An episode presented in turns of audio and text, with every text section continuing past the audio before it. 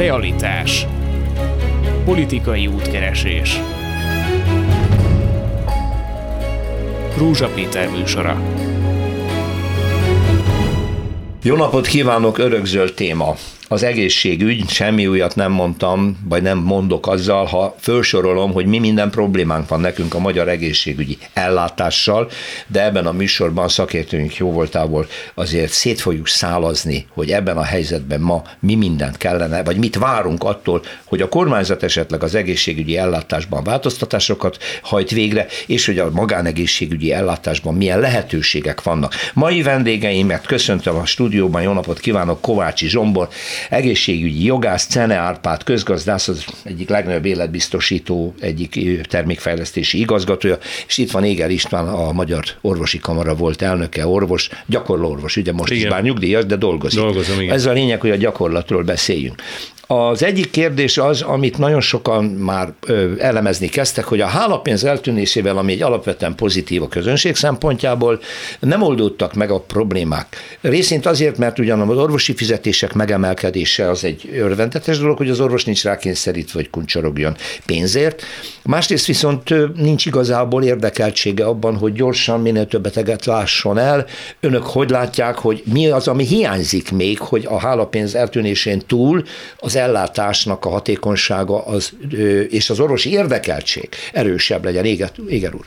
Hát ugye szomorú az, hogy azzal kell szembesülnünk, vagy bizonyos vélemények azt fogalmazzák meg, hogy kizárólag a hálapénz tartott fenn érdekeltséget a rendszerben, Igen, bár kétségtelen, hogy bizonyos, bizonyos szakmákban ez bizonyára igaz volt, de azért nagyon sok szakmában nem, ahol nem volt hálapénz, mert ne felejtsük, hogy amíg volt hálapénz, addig azt mondták, hogy igen, vannak hálapénzes szakmák, meg nem hálapénzes szakmák. Melyik a nem? Azok is Mondjuk működtek. a gyerekorvoslás? Hát azért a, a, különböző diagnosztikai szakmáktól kezdve sorolhatom a kisklinikumok egy része nem is volt esetett, azért nem volt jellemző, nem volt annyira motiváló, mint amennyire ez most előjött, hogy rohamosan csökken a műtétek száma, mert a doktorok nem érdekeltek. Akkor hadd világítsuk meg egy picit ezt.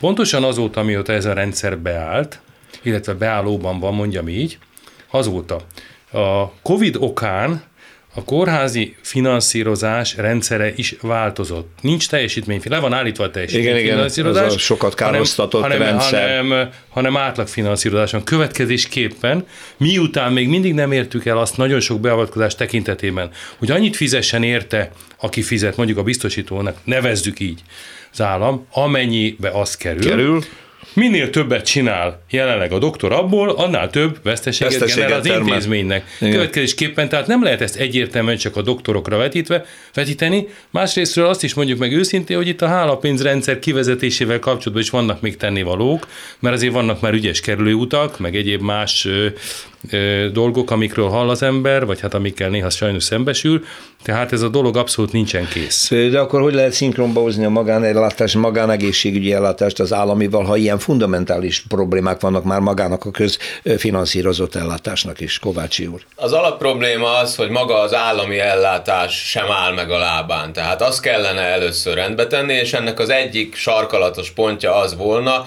hogy a, a rendkívül guztustalan és az egészségügyet ö, átszövő hálapénz megszüntetésével, ami egyébként egy korszakos vívmány, próbáljuk meg a normális ösztönzőket is bevinni a rendszerbe.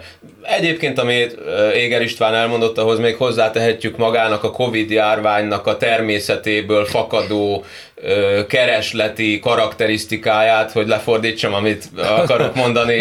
Azt szeretném kifejezni, hogy ugye volt, amikor senki nem mert és nem is mehetett kórházba menni, nem lehetett ellátásokat igénybe venni, hónapokig felfüggesztették a halasztható műtéteket, majd a különböző hullámok közötti szünetekben ránk zúdult ezeknek az embereknek az ellátása, közben romlott az állapotuk, egyeseknek előtte még. Lehet, hogy nem lett volna műtétre szükségük, de eljutottak olyan helyzetbe, hogy kellett. Most is még ezt is szenvedi az egészségügy, és valóban finanszírozási és motivációs tényezők is ezt hátráltatják. A magánegészségügy leginkább úgy merül fel ebben a helyzetben, ezeknek a, a hatalmasra duzzadt várakozási időknek a megoldásában, hogy ha van kapacitás másút, akkor mi, hogyha ez okozza a szűkösséget, hogy nem elég az orvos, nem elég a műtő, nem elég a rendelési idő az államiba, akkor miért nem vonjuk be a, a magánellátókat Magán, is? Nyilván ez egy, ez egy rendkívül összetett probléma, és magában foglalja például azoknak az orvosoknak a kérdését is, akik továbbra is mind a magán, mind az állami egészségügyben működnek, mert azért a magyar orvostársadalom nem olyan túlméretezett az ország igényeihez képest, hogy két teljes garnitúrát ki tudnánk állítani az sőt, államiban és a magánban. Sőt, sőt, sőt, hiány van, és a magánegészségügyben uh, dolgozók uh, az állami nélkül kérdezem Szen Árpádot, nem, ér, nem érné meg nekik csak ott dolgozni? Hát valószínűleg igen, azt tapasztaljuk mi is, ugye, hogy a mind a két helyen ellátnak a, a szakellátást az egészségügyben dolgozók. Tehát államiban is és a magamban. Igen, igen és az ügyfelek részéről, hogyha ezt uh, megnézzük, ugye több kutatást is végeztünk, hogy melyeket veszik leginkább igénybe, hát az látható, hogy vegyes, illetve nagyon eltérő attól függően, hogy ki milyen élethelyzetben van, életkorban van. De látható az, hogy a megkérdezetteknek kb. 60%-a igénybe vesz magánellátást, és ennek az oka az az legfőbbképpen, hogy nagyobb biztonságban érzik magukat, nagyobb minőségi kiszolgálást kapnak. Ugyanakkor azt is hozzá kell tenni, hogy a hálapénz kivezetésével ebben egyfajta tendencia indult el, hogy azt tapasztalják, ugye, ami eddig is így volt, hogy a maga az orvosoknak a hozzáállása, profizmusa, szakmaisága az ugyanúgy megvolt eddig is a magán, illetve az állami ellátásban, viszont a hálapénz kivezetésével lemegy ez a stressz az ügyfelekről, hogy nem kell dugdosni a borítékot, úristen, mi lesz, mikor. Igen, ez nagyon megrontotta a viszonyt, ez kétségtelen. És igen. hogy van egyfajta visszarendeződés, hogy többen mennek már államiba azok is, akik korábban ezt nem próbálták meg, de láthatóan nagyon sokan a, még a magánegészségügyet választják. Uh-huh, de a, ebből azért számomra az derül ki, hogy itt most két külön területről kellene be. Egyrészt válság van.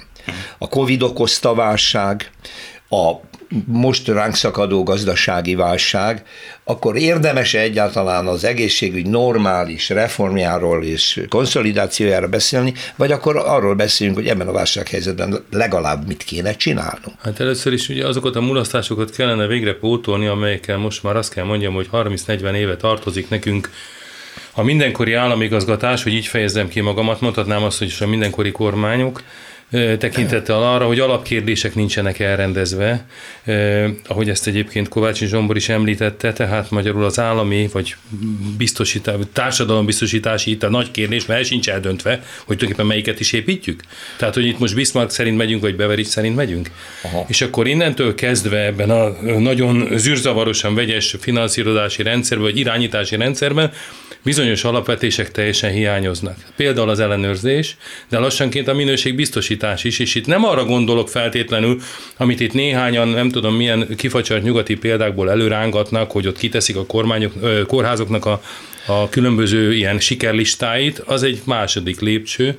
Az első lépcső az kellene, hogy legyenek olyan valóban szakmai kollégiumok, amelyek újra megteremtik a megfelelő szakmai protokollokat, aztán ezeknek az alkalmazását az erre feljogosított és kiképzett, szintén állami intézmény gondolok itt a tisztiorvosra, de gondolok a szakfelügyi ellenőrzők hálózatra is, ezeket ellenőrzik úgy az állami ellátásban, mint a magánellátásban. Ez most teljesen hiányzik, Aha. és ez egy olyan vert helyzetet idézett elő, és egy olyan zúzavaros helyzetet, amire semmilyen módon nem lehet építkezni. Ami meg a magánellátást illeti, ott van egy nagyon fontos dolog, amire fel kell a figyelmet. Ugye a magánellátás értelemszerűen nyilvánvaló és természetes módon profitorientált, és ez rendben is van. Hát- Ezért a piacát ott keresi, ahol van rá igény. Ergo nem tud egységes területi lefedettséget adni, hanem ott jelenik meg, ahol koncentrálódik a fizetőképes kereslet. Hol van ez? fővárosba, vidéki nagyvárosokba, különösen az egyetemi központokba, ahol egyébként van kapacitás arra, tehát az orvos oldalról és a szakdolgozó oldalról, hogy van, akivel dolgoztassanak, tehát, és a van, ahol fizetőképes kereslet. Tehát itt megint van egy olyan szempont, amit nem szabad elfelejteni. Amit, az, amit, amit a magán egészségügy nem, nem fed le, mert piacilag nem Igen. éri meg, Igen. ott az állami, tehát a TB meg mindenütt kellene hely, ott mind, lennie. És, és ezért kellene mindenütt egy stabil, egységes színvonalú, jó színvonalú állami ellátásnak lenni, és akkor erre lehetne különböző dolgokat rá varni. Igen, még erre erősítenék rá, hogy a nagy különbség a magánellátók és az állami intézmények között, ugye, hogy jelenleg is van valamilyen szabályozás, de ezt abszolút alá tudom támasztani, hogy nem megfelelő szintű, és ez a magánegészségügyben abszolút kijön. Tehát, hogyha mondjuk egy köznapi példával élve, hogyha valaki elmegy egy büfébe, oda is vonatkoznak szabályok, hogy valaki mondjuk a közétkeztetést intézi az iskolák, óvodák és az idősek számára, ott a közétkeztetésben sokkal szigorúbb szabályok vonatkoznak azokra az ellátó intézményekre. Az egészségügyben is ugyanígy ez megvan, és ez gyakorlatilag egy profit forrás a magánegészségügyi ellátók számára. Nem kell olyan mértékű infrastruktúrát, procedúrákat, stb. fenntartani, és ez egyfajta, hogy is mondjam, a, a más helyzetet idézelő, a amit amíg nem rendezünk, ez, ez mindenképp különbséget fog tenni. Uh-huh. Hát egyáltalán ez rendezhető? Ön azt kérdezte, hogy ebben a helyzetben, amikor megyünk át a járvány okozta problémákból a háborús veszélyhelyzetre, egyáltalán érdemes-e csinálni valamit. Figyelembe kell azt venni, hogy ha most teszünk valamit, az a rendszer működése szintjén lehet, hogy már hónapok múlva érezhető, de az eredményeit csak 5-10 vagy 20 Igen. év múlva fogjuk látni az egészség javulásában, hogyha jól csináljuk a dolgunkat. Nem véletlen, hogy egyébként 2015 óta, miután nem történt majdnem hat évig semmi az alapellátási törvény hatályba lépéséhez képest, 2021 elején, amikor benne voltunk a Covid sűrűjébe, akkor mégiscsak egy kormányrendelet lehetővé tette új típusú praxis közösségek létrehozását, tehát az egészségpolitika érezte, hogy akár ilyen nehéz helyzetben is kell előrelépni. Azért, hogy kettő, három, négy, nyolc év múlva ne történjen még nagyobb katasztrófa, mint ami az egészségügyben van. Nyilván vannak olyan lépések, amelyeket meg kellene tenni, és, és jelentős erőforrást igényelnek, de vannak olyan lépések is, amelyekhez elsősorban elszántság, bátorság, szakpolitikai, politikai bátorság kell, és itt utalnék arra, hogy bár lehet, hogy nem az első lépés az, hogy a kórházaknak bármilyen teljesítménymutatóit nyilvánosságra kell hozni, de ez az egyik nagy gyengéje a magyar állami egészségügynek, megjegyzem, a magánnak sem erőssége, hogy nem tudjuk azt pontosan, hogy mire képes, és ebben lehetne tanulni a külföldi rendszerekből, a átláthatóság, betegbarát intézkedések és azok a, a mindenki számára egyértelmű szabályok, amelyeket ugye hálapénzzel már remélhetőleg senki nem akar, vagy nem tud áthágni, viszont helyette nincsen más rendező elv a jelenlegi egészségügyben. Mm, hadd tegyek ehhez hozzá valamit, mert itt eszembe jutott egy nagyon fontos dolog. Az elmúlt két év során politikát, vagy politikai kérdést, vagy politikai feszültséget igyekeztek bizonyos oldalak csinálni abból, hogy akkor a kormány jól kezeli a Covidot, nem, miért ha meg nálunk több ember, mint másik országban, nemzetközi összehasonlítok, etc. Na most akkor egy dologról nem beszéltek igazán, hogy a magyar lakosság általános egészségi állapotának a színvonala, tehát a magyar betegségi állapot, hogy így fejezzem ki magamat, az gyatrább lényegesen, mint azok az országok, amelyeknél kevesebben haltak meg jelentősen Covid-ba. Tehát ezt az összefüggést nem nagyon vizsgálták. És ennek az előállítása, vagy előállítódásával megint vissza kell mennünk 30-40 évig, Igen. mert hogy tudnilik, folyamatosan elmulasztották. A lakosság egészség egészség tudatosságának a fejlesztését.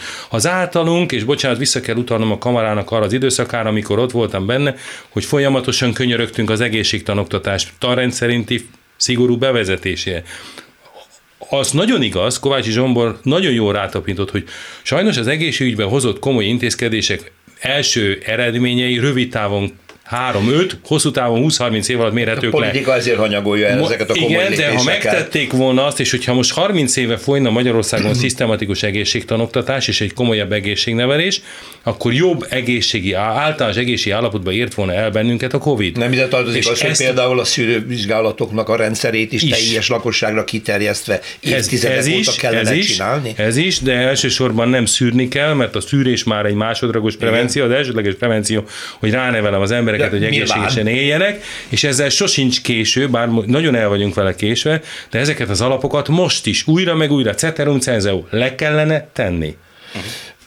Igen, és, és ez nagyon fontos, mert ugye ez... Uh, és hossz... biztosítási érdek is, bocsánat. Abszolút, pontosan, és mi is ebbe az irányba megyünk, hogy a prevenciónak nagyon nagy jelentősége van, mert hogy utána magát a szakellátást tudjuk ezzel elkerülni és tehermentesíteni valamilyen szinten a rendszert. Tehát, hogyha nézzük közgazdaságtalanak is, az állam szempontjából ez egy nagyon fontos dolog, hogy kevesebbet beruházni többször az elején, mint a végén egy nagy kereset rázudul az ellátórendszer, amit nem tudnak ellátni. Igen, nem beszélve arról, hogy a munkaerőnek mekkora differenciál ez, hogyha megelőzzük, tehát munkaképesen tartjuk, vagy pedig állandóan szenvedünk a munkaerőhiányt. Kormánytól. Ezek nagyon perspektívikus elképzelések, soha egyetlen kormány nem lesz érdekelt abban, hogy egy 20 év után várható eredmény érdekében most beruházzon. Hát ez egy elég nagy baj. És ez egy, ez egy klasszikus hiba. Na de ez azért baj, mert sem a szakma, sem a lakosság nem tudja kikényszeríteni. Tehát ugye egyfelől, és akkor ez egy második kérdéskör, egyfelől látunk az állam részéről egy erős központosító szándékot, például az orvosi egészségügyi informatikai rendszert államosították, másfelől azt is látjuk, hogy terelni a magánegészségügy felé a betegeket, hogy intézzék el saját zsebből, és akkor a TB kevésbé lesz terhelve, de hát ilyen állat van, nem, nincs fölmérve. Tehát azért tévedés ez, még ha, még ha elfogadjuk ezt a feltételezést, Igen. hogy oda tereli, Igen. és tételezzük föl, hogy ő tényleg oda akarja terelni, én nem tudom. De növekszenek a számok. Az egy más kérdés, hogy növekszik, de hogy ki tereli, ki nem. Igen, ja. de hogy ez hol üt vissza? Tehát ez a fagyi visszanyal, mert mert, mert a, egyrészt ott is növekeznek a várólisták, nem véletlen, amit említett itt az igazgató úr, hogy, hogy jönnek vissza az állami bombardérek. Másrészt a szövődményes esetek, amelyek sajnos nem kevesen vannak, azoknak az ellátása mindenképpen visszahullik az állami ellátásra. Igen. Arra, bocsánat, nem bántva a magánegészségügy, de ki is mondják, nem felkészültek, tehát abban vagy nem kellően felkészültek, az nem éri meg, tehát az visszajön, Aha. és ez így sokkal többe kerül megint csak, és azt pedig Magyarországon sajnos nincs intézmény, kellene, hogy legyen, de nincs intézmény, amelyik elvégzi azokat az egészségtervezéseket és egészséggazdasági tervezéseket, amelyeket egy jóléti államban a társadalmi egészségbiztosítás elvégez, vagy az állami intézmények elvégeznek, és amelyek ki tudnák mutatni, hogy hol kellene nem bizony oda terelni, vagy nem ide terelni, mert ez mibe fog kerülni. Aha, de hát mondjuk egy egészségügyi minisztérium ezt milyen jól meg tudná csinálni? Nem tudná megcsinálni, az egészségügyi minisztérium sem tudná megcsinálni, az a tapasztalatom az állami igazgatás tekintetében, hogy állna mindent kiszerveztek, Aha. kellene egy olyan tudományos intézmény, kellő szakemberekkel és kellő jogosítványok felruházva, amelyik ezt végzi. Ez közérdek volna. Anyagi közérdek és állami politikai közérdek. De megint csak nagyon hosszú távú tervezésről van szó, mert ez nem hozná meg holnapra az eredményt. Hát, de, de hát egyszer el kellene, hát, ha látjuk, hogy mekkora baj van, és egyre nagyobb a rendezetlenség, nem akarok más szavakat használni, mert az illetők megsértődnének, de mindenképpen neki kell fogni, mert enélkül ez nem fog menni, és ránk szakad az egész csőd. Szóval Kovács Azért nem teljesen arról van szó, hogy futball hasonlattal éljek, hogy csak nyolcan vagyunk a csapatban, és nem tudjuk az állami ö, futball SC-ben ellátni a, a megfelelő feladatokat, és ezért csak a, a magán futball csapat lehet az, amelyik besegít, hely, besegít és vagy, vagy helyettünk lejátsza a meccset, hanem itt meg vagyunk 11-en, még mezünk is van, de nem feltétlenül jó posztokon játszunk, nincs meg a megfelelő stratégia, nincs meg a megfelelő taktika. Ezt azzal szeretném visszakanyarodva az egészségügy terepére megvilágítani, hogy az alapellátásunk az nagyon gyenge. A fejlett egészségügyekben sokkal hatékonyabb a források felhasználása azáltal, hogy egy erős alapellátás, házi orvosi rendszer megerősítve a gyógytornásztól a dietetikuson keresztül a pszichológusig nagyon sok mindenkivel, akiknek a kiképzése egyébként relatíve rövidebb, mint egy orvosnak a szakvizsgáig való eljuttatása, tehát akkor akár három év alatt olyan értékes szakembereket tudunk érettségi után megnyerni az alapellátásba, akik levehetnek a házi orvos válláról sok feladatot. Tehát, ha így működik az alapellátás, akkor csak azok jutnak a szakellátási szintekhez, amelyek sokkal drágábbak, akiknek feltétlenül szükségük van erre. Magyarországon a, a mindennapok problémáival eleve abban gondolkozunk, hogy egy szakrendelőbe, sőt, akár kórházba fogunk eljutni. A házi orvos arra van kárhoztatva, hogy vényeket írjon, igaz, hogy most már elektronikusan teszi egy kicsit egyszerűbben, illetve beutalókat írjon hasonlóképpen. Mm, influenza időszakban, még a Covid előtt, ha gondolkozunk, 70-80-90 beteget rengeteget látnak el egy rendelési idő alatt. Ezt kellene itt kellene hozzányúlni a rendszerhez, minden új miniszter, minden új államtitkár az egyetemi klinikákkal és az országos intézetekkel foglalkozik, mert a elnézést a kifejezésért a nagy kutyák vannak az ő közelében, és nem a falusi háziorvosok, pedig ez lenne az Achilles sarka a magyar egészségügynek, ezt kellene erősíteni, itt kellene sokkal nagyobb erőforrásokat mozgósítani, és hát akkor talán évek alatt lehet hatékonyabb állami egészségügyről beszélni. És úgy tűnik, hogy vitatkozni fogok veled, pedig nem, amikor azt mondom, hogy ez szép és jó, amit mondasz, csak ezt is már sokan zászlóra tűzték. Most a kisebbik probléma az volt, hogy ezt a gyógytornást, meg dietetikust, meg egész, meg mindenkit, ezt nem volt hova leültetni, meg tetőt tenni a fej fölé, hogy amikor dolgozik, ne essen rá az eső, mert ezzel nincs meg az infrastruktúra. A nagyobb baj, hogy a lelki, szellemi infrastruktúra sincs meg hozzá. Magyarul ezt a lakossággal megint csak egy egészségnevelés, egészségtudatossági nevelés során el kellene fogadtatni, hogy ő mondjuk például egy dietetikustól tud tanácsot kapni, nem csak akkor, mikor már cukorbeteg, mert az már elfogadja, Igen. hanem akkor is, mikor csak még kövér, meg rosszul étkezik. Tehát, hogy magyarul nem mindenért kell az orvoshoz fordulni. Vagy elfogadni azt, ha az orvos azt mondja, hogy legyen és fáradjon át a szomszéd helységbe. Kérdés, hogy van-e szomszéd helység, hát és az... ott, ottan, ottan ülő dietetikussal tessék ugyanak komolyan beszélgetni, ott ül és nem velem, Londonban, ugye, és, hogy kifizeti ezt, és hogy kifizeti ezt a révészt. Tehát itt azért ez egy, ez egy pici ördögi kör. De, igen, Pontosan, abszolút egyetettek, és visszacsatolnék a Kovács úrnak a, a mondandójára. Tehát az, hogy az alapellátást kell megerősítenünk ahhoz, hogy a szakellátásra ne túlduljon akkor a tömeg.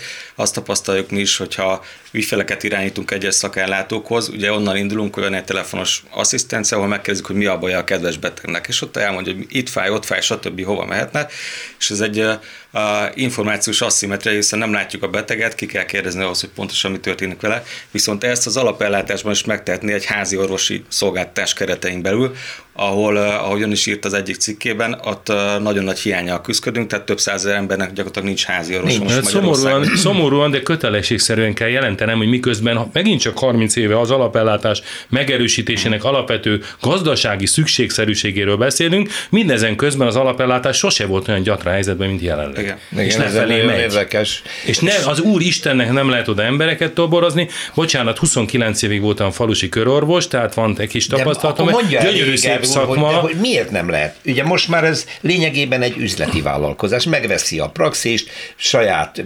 Hát, hogy üzleti ez azért túlzás, mert addig, amíg az egyik oldalon a bevételeket az állam szabja meg, addig ez egy ilyen nagyon féllábon hát, igen, valami. Ez, ez most, már, igaz. most már egy kicsit megtolták a pénzt, de itt még mindig van egy csomó olyan torzó, mint bocsánat, ezért most meg fognak engem kövezni a kollégáim holnap, ha találkoznak velem, de akkor is kimondom, hogy mindenféle hiú reményeket fűznek az úgynevezett praxis közösségekhez, ami vicc, mert nem igaz, mert, jól hangzik. mert igen, az lehet csak éppen, amíg az orvos-beteg aránya, matek, a, a nevező számláló Aha. nem változik meg, addig ebből nem lesz semmi, már pedig attól, hogy összeteljük őket, nem változik meg semmi. Tehát az, az hogy egyéb feltétel... orvosok egy praxis közösséggel ellátnak nagyobb létszámot. De nem lát el nagyobb létszámot, pontosan ugyanannyit lát el, pontosan ugyanannyi orvos, a ráeső betegeket, tehát a, a, a hányados nem változik sajnos. Ehelyett viszont igenis motiválni kellene a kollégákat, és ugyanakkor kontrollálni is, mert a napi 8 órát végig kellene dolgozni olyan értelemben, hogy ott legyen minőségi munka, legyen adott esetben szűrő munka, egészségnevelés, egyebek. Erre szolgálnak a praxis közösség, szolgálnának, de ezt sem ellenőrzi senki. Nagyon magukra vannak hagyva a házi orvosok, szakmailag is magukra vannak hagyva. Itt nincs egyfajta ö, olyan szakmai hátterük, konzultatív hátterük, egyebük, amivel, amihez fordulni tudnának és ezért kiégett és öregedő a szak. Kovács az elhagyatottságra szintén jó példa a telemedicina. Ugye a, COVID, Igen. a szörnyű Covid világjárvány pozitív mellékhatása volt az, hogy évek dörömbölése után végre megengedte a, a jogszabályi környezet azt, hogy Magyarországon lehet telemedicina ellátást nyújtani. Nem volt ez olyan pozitív. 2020 márciusában nagyon gyorsan reagált erre az egészségpolitika, és, és először a, a krónikus betegek gyógyszerfelírására, majd teljes egészében lehetővé tette mindezt. A probléma az, hogy akkor ez egy, ez egy nagyon előremutató dolog volt a járvány elején, amikor ránk szakadt az egész probléma, akkor nem, akkor nem kell foglalkozni igazából, nem kell jogászkodni, nem kell az adatvédelemmel, meg a, a nüanszokkal foglalkozni. A gond az, hogy, hogy két év múltán még mindig ugyanitt tartunk, tehát sem a jogalkotó nem adta meg azt a segítséget, hogy akkor esetleg, ha már van egy ilyen központosított intézményrendszer, akkor mondjuk ajánlásokat közölne, hogy mit kell, mit kell elmondani, mit kell beolvasni a betegnek, ugye, hogyha egy bank bank vagy egy biztosító telefonon áll a rendelkezésünkre, akkor sokan ismerjük ezeket a, a, a mindig meghallgatandó üzeneteket. Hosszú, hosszú. Igen, hogy most ha, ha nem tesszük le a telefont, akkor hozzájárulunk az adataink kezelésére, stb. Azt gondolom, ha az egészségünkről van szó, akkor is legalább ilyen körültekintéssel kellene eljárni, de azért egy házi orvostól, vagy egy szakrendelőben dolgozó orvostól nem várható el, hogy ő maga kreáljon, vagy megfizessen egy jogászt arra, hogy ilyen szövegeket állítson elő. Mit csináljunk? Felvegyük-e ezeket a beszélgetéseket? Mi egyáltalán milyen esetben állíthatok fel diagnózist? Nem tudja eldönteni Semmi az ebben semmi. nem jártas orvos azt, hogy lehet-e az adott helyzetben egy ilyen távkapcsolaton keresztül olyan döntésre jutni, ami kiválthatja a személyes találkozást. Ez egy óriási lehetőség lenne, de semmilyen segítséget nem kapnak hozzá az orvosok. Például ezzel lehetne erőforrásokat megtakarítani, mert a legkisebb faluba is oda lehetne vinni távkapcsolat útján a regionális vagy országos centrumban dolgozó magasan képzett szakembert, például úgy, hogy a házi orvossal konzultál a háttérben, megnézi azokat az eredményeket, amelyeket egyébként soha nem látna, mert soha nem jutna el. Most elmondom, hogy ez hogy működik a gyakorlatban. Na, nézzük. Igen, igen, csak egy pillanatra meg kell állnunk, egy rövid szünetet tartunk, és utána folytatjuk Kovácsi Zsombor egészségügyi jogásszal, Cene Árpád biztosítási szakértővel és Éger Istvánnal, a Magyar Orvosi Kamara volt elnökével. Realitás. Politikai útkeresés. Realitás. Politikai útkeresés. A szünet előtt ott hagytuk abba, hogy a telemedicináról beszéltünk. Kovács Zsomor elmondta, hogy ez egy nagyon jó lehetőség. Kérdés, hogy Magyarországon egy házi orvos mennyire tud telefonon keresztül magabiztosan akár diagnosztizálni, akár hatós tanácsot adni, és Éger István azt mondta, a szünet előtt itt szakítottam félbe, hogy hát azért a gyakorlatban tudja, hogy ez hogy működik. Szóval vagy nem működik? El kell árulnom, hogy jelenleg kivonuló mentőrosként dolgozom. Hogy működik ez ma a gyakorlatban? Mi lett ennek az eredménye? Következő, a beteg betelefonál, és azt mondja, hogy nagyon fáj a lábam is meg van dagadva, válasz, hívja a mentőket. A mentők, ah. a mentők kimennek, mert a mentők mindig kimennek, mert a mentőszolgálat erre van szocializálva, erre van kondicionálva, mi megyünk, ha hívnak, és hova visszük? A sürgősségi osztályra, amely sürgősségi osztályok 80%-ban olyan betegeket látnak el, akiket a háziorvos is elláthatott volna, volna. következésképpen megszakadnak a munkába, óhatatlanul többet hibáznak akkor, amikor súlyos beteget kéne ellátni, és arra több figyelem szorulna, tehát romlik a hogy mondjam, a minőségi rát, hogy ilyen csúnyán fejezem ki magamat, és ez is egy ördögi kör. Tehát ezt vissza kellene állítani a talpára, telefonon nem lehet beteget gyógyítani, a beteget meg kell vizsgálni, oda kell menni hozzá, hogy be kell csábítani a rendelőbe, attól függ, hogy milyen állapotban most van. éppen az van, hogy egy számos esetben az orvos elhárítja, De hogy hát ne, ne hárít, be, legyen szíves, ne hárítsa miatt, hát, most az a protokoll. Ez, ez magyaros módon sikerült, és a végeredménye az, hogy sajnos inkább elkalódik egy csomó Ez nem a telemedicina hibája, ez, ez sajnos, sőt, még sokkal rosszabb a helyzet, mert akár a házi orvos is javasolja a betegnek, hogy menjen be az SBO-ra, a sürgősségi osztályra, mert akkor nem kell, ő hiába utalja be a fülorgégészetre, 5 hónapot kell várni, ha meg bemegy az SBO-ra, hát ez már egy újabb akkor, ez akkor, újabb. akkor 5-6 órát vár, de utána megkapja ugyanazt az ellátást, amire egyébként Igen, ez a visszaélésszerű igénybevétel, bocsánat. És óriási pazarlás, mert a kórházak kapacitásait kötjük le olyasmire, amit házi orvosi vagy szakrendelői szinten el lehetne látni. De, de hogyha jól gondolom, akkor ez a telemedicina, vagy bármilyen online konzultáció, hogyha ez a szervezet keretek között működne és bizonyos ellátásokra vonatkozna, akkor ez az alapellátásról venne le egyfajta terhet, vagy legalábbis jobban fel lehetne használni a rendelkezésre álló forrásokat. Itt ugye, amit mi megvizsgáltunk az ügyfelek körében, és tesztüzemmódban üzemeltettünk is egy ilyen szolgáltatást, hogyha valakinek itt fáj, ott fáj, gyógyszer szeretne feliratni, stb. Értem, szóval a fizikai vizsgálatot nem lehet kiváltani nagyon sok esetben, de egy első indikációt tud adni az ügyfélnek, hogy hova forduljon, mit csináljon, vagy akár meg lehet konzultálni a, a labor eredményeket, stb.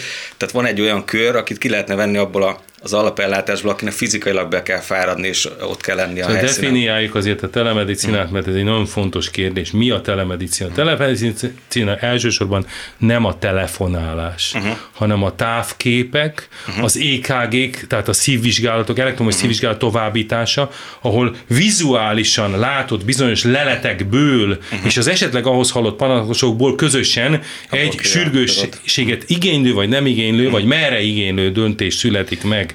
Vagy mondjuk egy távleletezés, mondjuk egy radiológia, tehát egy képalkotó vizsgálat után. Ez a telemedicina. Az, hogy telefonálok és elpasszolom, az nem. Az Magánrendelők nem. között van, ahol ez működik. Telemedicina az államiban is működik. működik. Nem, egyszer, nem egyszer van ma már olyan, hogy megcsinálják, bocsánat, a Szent János kórházban, most elnézést, csak a példaképpen igen, mondom, igen. nehogy a kórház magára vegye, elkészítik azt a felvételt a lábamról, de azt, hogy az el van-e törve, vagy nem, azt esetleg Délpesten ül valaki, és azt fogja, azt fogja. ránéz, és azt mondja, igen, el van dokikám törve a lába, gipszeljék be. Most nagyon primitív példát mondtam. Nem kell, hogy fizikálisan ott üljön a radiológus a szomszéd szobában. Igen, igen, igen, de hát akkor ez mindenképpen... Ilyen az államiban is létezik már, és kényszer, de van. És én még egy dologra lennék kíváncsi, nem láttam statisztikákat, de kíváncsi lennék az urak véleményre, az mennyire jelent meg a gyakorlatban. Ugye itt az informatikai fejlesztések, amit ön is említett, hogy ugye fönt vannak a lehetek az EST-ben, föl lehet tölteni a felhőbe a recepteket, stb. Hogy mondjuk ez a receptfelírás, hogy ez mekkora részt vett ki, vagy mekkora ügyféllátogatási uh, proporciót vett ki abból a, a közösségből, aki eddig befáradt az orvoshoz, és most Mennyire tehermentesítette a házi Igen, orvost az, hogy fel lehet írni, felhőbe lehet tenni a receptet. Mert magánemberként ezt egy nagyon, nagyon pozitívnak dolog, hát ezt nagyon élvezzük. Tehát az EST-t azt nagyon szeretjük, azt nagyon szeretjük, tehát és ez az online receptírás, ez egy nagyszerű ez dolog. elektronikus egészségügyi szintér. Nem, szolgáltatási tér, igen. Szolgáltatási tér, bocsánat, de tényleg e, nagyon jó. E, ez egy, ez egy abszolút jó dolog, és ez ezt mindig is támogattuk, ez mindenkinek jó. Egyetlen egy dologra kell felhívni a figyelmet, hogy mint mindennel ezzel is vissza lehet élni. Tudnék, addig, amíg megmondom, miről van Na. szó. Addig, amíg nem tudom én, három havonta bejött a beteg, mert muszáj volt neki fölvinni a receptjét, vagy maximum beküldte a Mariska nénit, hogy hozd már el a receptemet, addig harmadjára azt mondtam, hogy nem hozom el a receptet, vagy nem adom oda a receptet, most jöjjön be, lássam egyszer. Igen. Mert krónikus beteg néha gond. Tehát, hogy elsikkadhat a beteg hosszabb Aha, távon, hogy mindig csak az online, csak izé küldik, és telik az egy év, a két év, tehát a aha, szűrés, aha. Gondo, a gondozás, a másodlagos prevenció, ami a krónikus betegeknél, cukorbeteg, magas szükséges, ott oda kell rá figyelni, hogy azért a rendszeres időszakonkénti szükségszerű találkozó, ami lehet, hogy csak egy évben egyszer van, de ezért legyen meg. Uh-huh.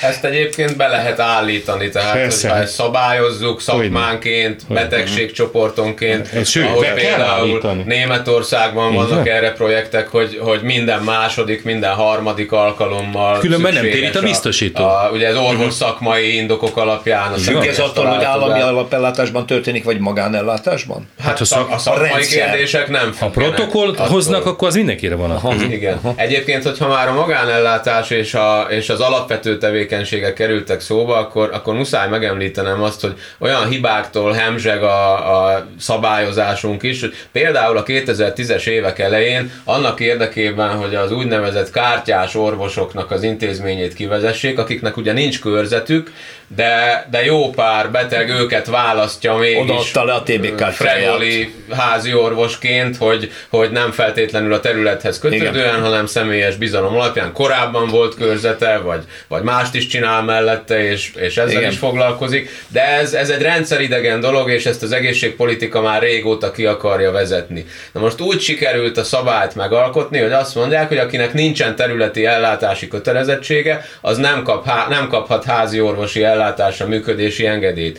Mit jelent ez? Ugye a magánházi orvosnak, akit nem finanszíroz a TB, eleve nincs területi ellátási kötelezettsége, nincs. és a legtöbben beleértik a magánházi orvosokat is, vitatható, de beleértik. Tehát például egy magánbiztosító nem tud egy új házi, egy házi orvosi magánszolgáltatóval leszerződni, mivel ilyen házi orvosi nincs. magánszolgáltatók nincs. nem kap. Van, régi van, akik régen kaptak működési engedélyt, van néhány, ismerek is ilyet Budapesten, igen, de, de, az mag... de, de, de, de újat nem tudnak létrehozni, pedig ez egyébként a magánműködési mechanizmusnak is egy alap pillére lehetne, hogy a, a call center mellett legyen egy olyan mindenféle egészségügyi probléma tekintetében kapuőr funkciót, irányító funkciót ellátó generalista, mindenhez valamennyire értő alapellátó, aki egy, egy párhuzamos magánellátó rendszernek a létrehozását tudná katalizálni, mert így mi történik? Elmegyek a bőrgyógyászatra, elmegyek a sebészetre, aztán megpróbálom elintézni, hogy a biztosító fizessen. Nem is nagyon vannak olyan rendszer szervező elvek a meglévő magánbiztosítási rendszerünkben, hogy nagyon kontrollálná ezt a biztosító. Éppen ezért nem is vállalnak túl nagy kockázatot a biztosítók, limitálják, a betegek meg túlhasználják, ameddig lehet ezeket a, a biztosítási termékeket. Tehát ezért jár többek között gyerekcipőben Magyarországon a magánbiztosítás. Ebben a körben Kovácsi Zsombor egészségügyi jogászra, Cene Árpád közgazdásszal, az egyik legnagyobb életbiztosító, egyik igazgató, és Éger István orvossal, a Magyar Orvosi Kamara volt elnökével beszélgetünk, és folytassuk ugyanezt a gondolatkört. Megjelent már az a gondolat, hogy a házi orvosok közül vannak sokan, akik rendelkeznek valamilyen szak, szakirányú vizsgával, tehát belgyógyászok vagy reumatológusok, de nem gyakorolhatják szakorvosként ezt, hanem be kell küldeniük a mondjuk a reumatológiai kezelésre a beteget, holott ő is reumatológus. Mondták, hogy ezt most fel lehet oldani? Hogy az, ez egy új jogszabályi változás, és ez már egy, működik? Ez működik elvben, jogilag működik, gyakorlatban nem működik. Ugye említette Kovácsi Zsombor azt, hogy a 2015-ben született alapellátási törvény ezt elvben már lehetővé tette, de nagyon sokat késlekedett az a fajta végrehajtási utasítás rendszer, ami ezt kibontotta volna, ez végül is 2021-ben megtörtént ugyan, de még mindig a gyakorlatban nem működik. Még két okból kifolyólag nem működik, illetve három. Az első nem tisztázott a finanszírozása, tehát senki nem mondta meg, hogy ezért mondjuk ja. kinek mit fognak fizetni. Másodszor, uh-huh. hol fogja ezt végezni, ugyanis a háziorvosi működést azt azért szigorú szabályok szabályozzák, úgy a fizikális körülményei tekintetében, amit nem lehet összekeverni, de ami ennél még talán fontosabb. A jogszabály következőt mondja. A háziorvos az, aki a területén hozzá bejelentkezett betegekre minden nap 8-tól 16, tehát munkaidőben rendelkezésre. rendelkezésre áll. Ez azt jelenti, hogy addig más nem csinálhat. Ja. Tehát ha én fülorgégész is vagyok, notabene én például az is voltam vala, Isten nyugosztalja, akkor akkor én mikor kezdhetnék el fülorgégészkedni, akár TB alapon is? Este Délután négy órakor. Négy óra után. No, Délután négy órakor. nem úgy van, meg, úgy van, mert addig ez egy vaskarika. Tehát magyarul ezt így nem lehet csinálni. Egyébként az alap, ha visszamegyünk oda, hogy az erős jó alapellátásra van szükség, akkor azt mondom, hogy ez rendben is van, mert volna mit tenni 8 órában az alapellátásnak, ahhoz, hogy az úgy működjön, ahogy. Tehát innentől kezdve egy, egy picit ön mondta a fából vaskarika uh-huh, valóban. Uh-huh. Hát távlatilag az lenne a jó, hogyha nem is feltétlenül az egyes megszerzett szakvizsgák mentén, hanem hanem úgy összességében többet tudnának a, a házi orvosok nyújtani. Mert vannak olyan országok, ahol, ahol akár kis, kis sebészeti beavatkozásokat, mondjuk a bőr kimetszéseket és ilyesmit is csinál házi orvos, ahhoz képest, hogy nálunk leginkább vényírásra, meg beutalásra vannak kárhoztatva, ez egy egészen más típusú szerepvállalás, de valóban megindult ez a gondolkodás is végre majdnem hat év után, és például tavaly óta, aki rendelkezik bizonyos egyéb szakvizsgával is, az a kiszűrt betegeket beutalhatja az alapellátásból CT, MR vizsgálatra, amit egyébként a, a, a normál házi orvos nem tehetne meg. Uh-huh, uh-huh. Igen. Igen, csak hát itt arról van szó, hogy nem plusz jogosítványokat kap, hanem hogy a restrikciók egy része a számára feloldódik, tehát még mindig nem vagyunk a földszint alatt, még mindig a mínusz egyen vagyunk, ahelyett, hogy kin lennénk a napsugáron, és ott elkezdenénk építkezni főfele. Nagyok a várakozások, ugye az új kormány megalakulásakor sokaknak leesett az állam, még sincs önálló egészségügyi minisztérium, ami azért előrevetíti, hogy nincs a helyén az egészségügy, és az állami irányítás nem veszi igénybe kellőképpen a szakmát. Ezt azt hiszem ön, mint volt orvosi kamarai elnök, és a jelenlegi is pontosan érzékeli, hogy mennyire nem épül, nem integrálja a kormányzati munka be a szakmai tudást kellőképpen de megjelentek javaslatok. Maga a kamara egy több pontból álló javaslatot küldött Pintér Sándornak, aki belügyminiszterként hoppá, de érdekes, felügyeli az egészségügyet, és ugye született a minap egy, egy magánbiztosítótól is néhány öt pontos, pontosan öt pontos ajánlat. Ennek egyik érdekes és azt hiszem összecsengő javaslat, hogy a TB finanszírozás bizonyos esetekben a magán ellátásban is igénybe lehessen venni. Tehát, hogy vannak olyan betegségek, olyan dolgok, amiknek a gyógyítása egyaránt érdek annyira fontos, hogy akár magánegészségügyi szolgáltatást vesz igénybe, oda kerül a beteg, akár az államibe, a TB egyként finanszírozza. Nem borítja ez fel ezt a rendszert, vagy ez harmonikusan működhetne? Muszáj a kájhától indulni, Na. egy kis elmélettel kezdeni, elnézést mindenkitől, aki ezt nem szereti, én, én nagyon.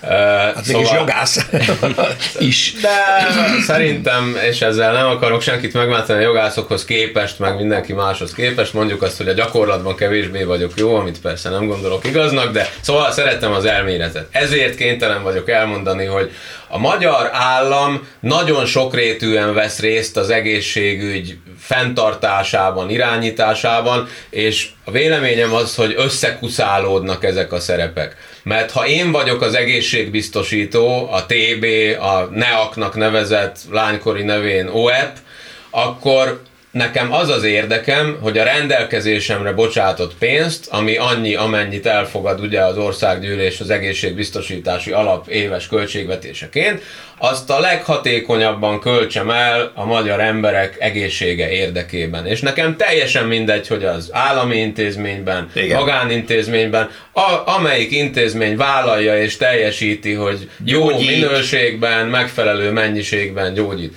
Másfelől viszont az állam intézményfenntartó is, és nyilvánvalóan az az érdeke, hogy működtessen egy olyan intézményrendszert, amelyik fenntartható. Nem csak érdeke, kötelessége. Kötelessége is, ez valójában. Kórházak, rendelők, stb. Így van, ez, ez, ez, ezt ugye a, a, a szintén központosított rendszerén keresztül, az országos kórházi főigazgatóságon keresztül teszi meg, meg vannak önkormányzati intézmények, meg vállalkozó házi orvosok, meg Igen. egyéb ö, vállalkozások is az egészségügyben, az ő működő képességüket is fenn kell tartani. Ezt nem lehet tökéletesen mindig összeegyeztetni, az első lépés az lenne, hogy megfogalmazzuk, hogy mit is akarunk. Másodszorban viszont azért el kell mondjuk, hogy jelenleg a magánegészségügy az elsősorban bizonyos szűk, körülhatárolt területeken képes alternatívát nyújtani a várakozást megunó betegeknek, mert például a krónikus betegek ellátásában vagy az onkológiában szinte egyáltalán nem vállal szerepet, amelyek, amelyek hogy úgy mondjam, nem érik meg, hogy egy kicsit sommásan fogalmazzak, az alapvetően fiatal, magas jövedelmű és egészséges embereknek a, a, az időszakos problémáit, az egy-két kezeléssel megoldható problémáit éri meg kimazsolázni elsősorban a magán Aha. egészségügyi rendszernek, de azért szerintem is lennének olyan ellátási típusok, ahol például nem merülhet fel a, a, a, a egészségügy túlhasználása, például a várandós gondozás területén miért ne választhatna egy, egy leendő anyuka egy magánszolgáltatót a befizetett társadalombiztosítási járulékok meg adók terhére. Biztos, hogy nem okozna olyan problémát, vagy hogyha okozna, akkor nem lenne probléma, hogyha emiatt még inkább kedvet kapnának. De például a fogászat? Hát a fogászat az, az, az már egy sokkal nehezebb Ez egy kérdés. alapvető népegészségügyi kérdés. Mert, mert, mert ugye egyrészt kapcsolódik nagyon sokféle belgyógyászati betegséghez, a fogak állapota, stb. Másrészt viszont olyan jelentősen kiüresedett már az állami rendszer, Aha. hogy azt mondhatjuk, hogy, hogy szinte egyfajta közgyógyellátásszerű maradvány az, ami az állami ellátás. És ez már a magánellátás a magánellátás teljesen jó, viszi, drágán, így van. És akkor azt mondom, lehet, lehet, hogy ez egy sokak által vitatott, vagy, vagy nem szimpatikus vélemény, hogy ha a fogászati ellátást ilyen módon le lehet választani a, a TB egészségügyről, akkor lehet, hogy az jobban megéri így elhagyni. Persze azzal, hogy közgyógyellátás jelleggel azzal, annak a, az egy-két millió embernek, aki nem tudja megfizetni fizetni a, a, a magánfogorvosi ellátást. Legyen de, de lehet, hogy három millióan is vannak, ezt jobban meg tudják mondani a szociológusok, meg a közgazdászok. Annak legyen valós állami alternatíva, de én, én, én ebben a jelenlegi forrás szűkében nem azzal, nem azzal foglalkoznék, hogy a magánfogorvosi ellátásokat is megfinanszírozzam, hanem hogy az állami rendszer gatyába rázzam, és például olyan járóbeteg szakellátások esetén, ahol már vállalhatatlanul felduzzadtak a várólisták, vonnék be magánszakrendelőket abba, hogy próbáljuk meg jobban, hatékonyabban, uh-huh. gyorsabban ellátni hát a betegeket. Most ugye lefordítva magyarra ez azt jelenti, hogy bizonyos szigorú frakcionálás mellett mellett bizonyos helyeken ko- kemény kontrollal lehetne erről beszélgetni, és nem egy általános Igen. átfedést, mert az általános átfedést el lehet menni, meg lehet nézni Csillébe, hogy mit eredményezett annó, tehát ez, e, e, e, ilyen módon ez a keveredés nem lenne jó.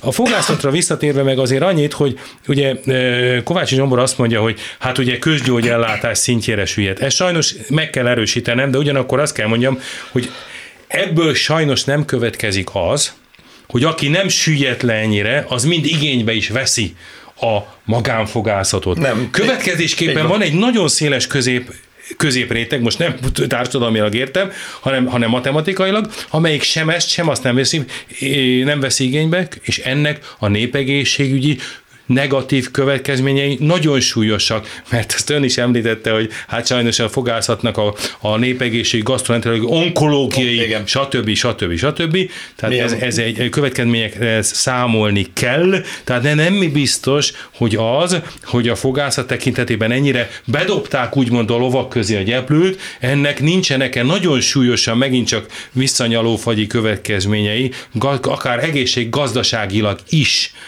az jogos, és ugyanúgy, ez csak több évtized távlatában vizsgálható. De, de, de, ennek már, de, bocsánat, itt már halálozási számokkal is kell operálni, mert az, hogy valakinek mikor lesz milyen gyomorrákja, vagy notabene észreveszik-e idejében azokat a szájüregi rákokat, amelyekben aztán jól el lehet pusztulni, mert nem úgy meggyógyítani nem nagyon lehet, ennek bizony már mérhető halálozási Aha. következmény is lehetnének, tehát itt a fogászat és a fogászatnak a megbecsülése, úgy úgy mondjam, az egy kulcskérdés volna népegészségileg, és itt megint évtizedes késedelemben vagyunk. Másrészt való igaz, hogy én is azt mondom, hogy a például az EST, tehát ez az egészségügyi informatikai nagy kalap, amiben most már be kell kerülni a magánszolgáltatóknak is.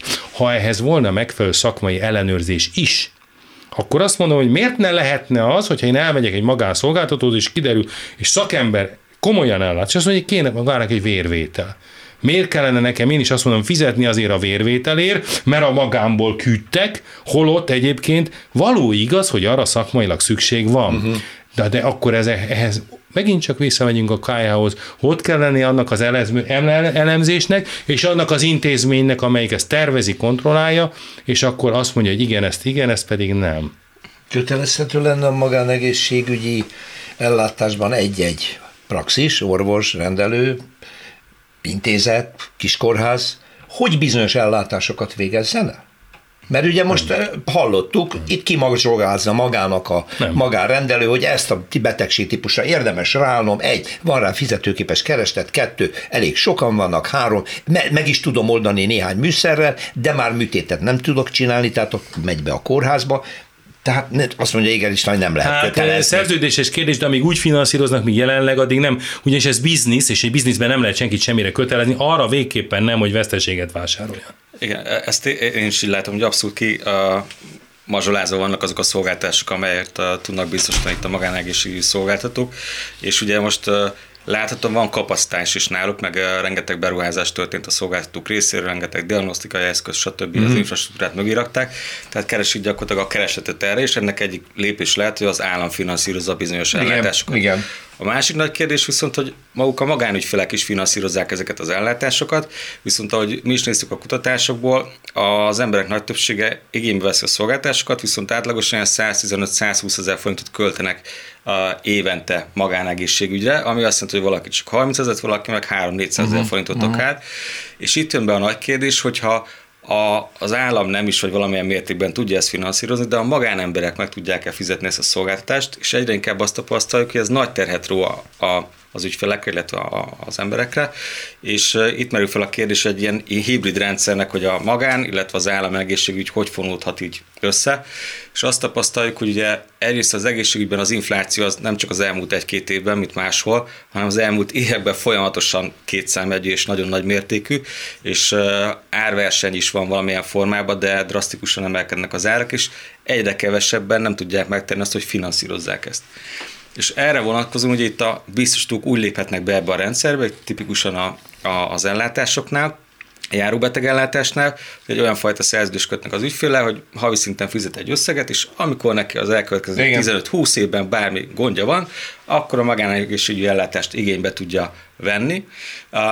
Erre a biztosítók abszolút nyitottak, és itt jön be az a kérdés, amit már érintettük, ez az EST, ami, ahogy mi tapasztaltuk így a, a kollégákkal, megnézve itt a külföldi kollégák tapasztalatik, ez egy nagyon nagy uh, uh, novum úgymond, amit a biztosítók nagyon jól tudnának használni, hiszen az adat ez egy nagy érték számunkra, tehát nem mindegy, hogy egy 50-60x éves krónikus betegségekkel küzdő ember akar egy ilyen magánbiztosítást igénybe venni, vagy egy erejet rejében lévő 20 éves fiatal. Igen, igen. És ez egy természetes antiszelekció, hogy az akar ilyet igénybe venni, akinek baja van, és túl akarja használni a rendszert.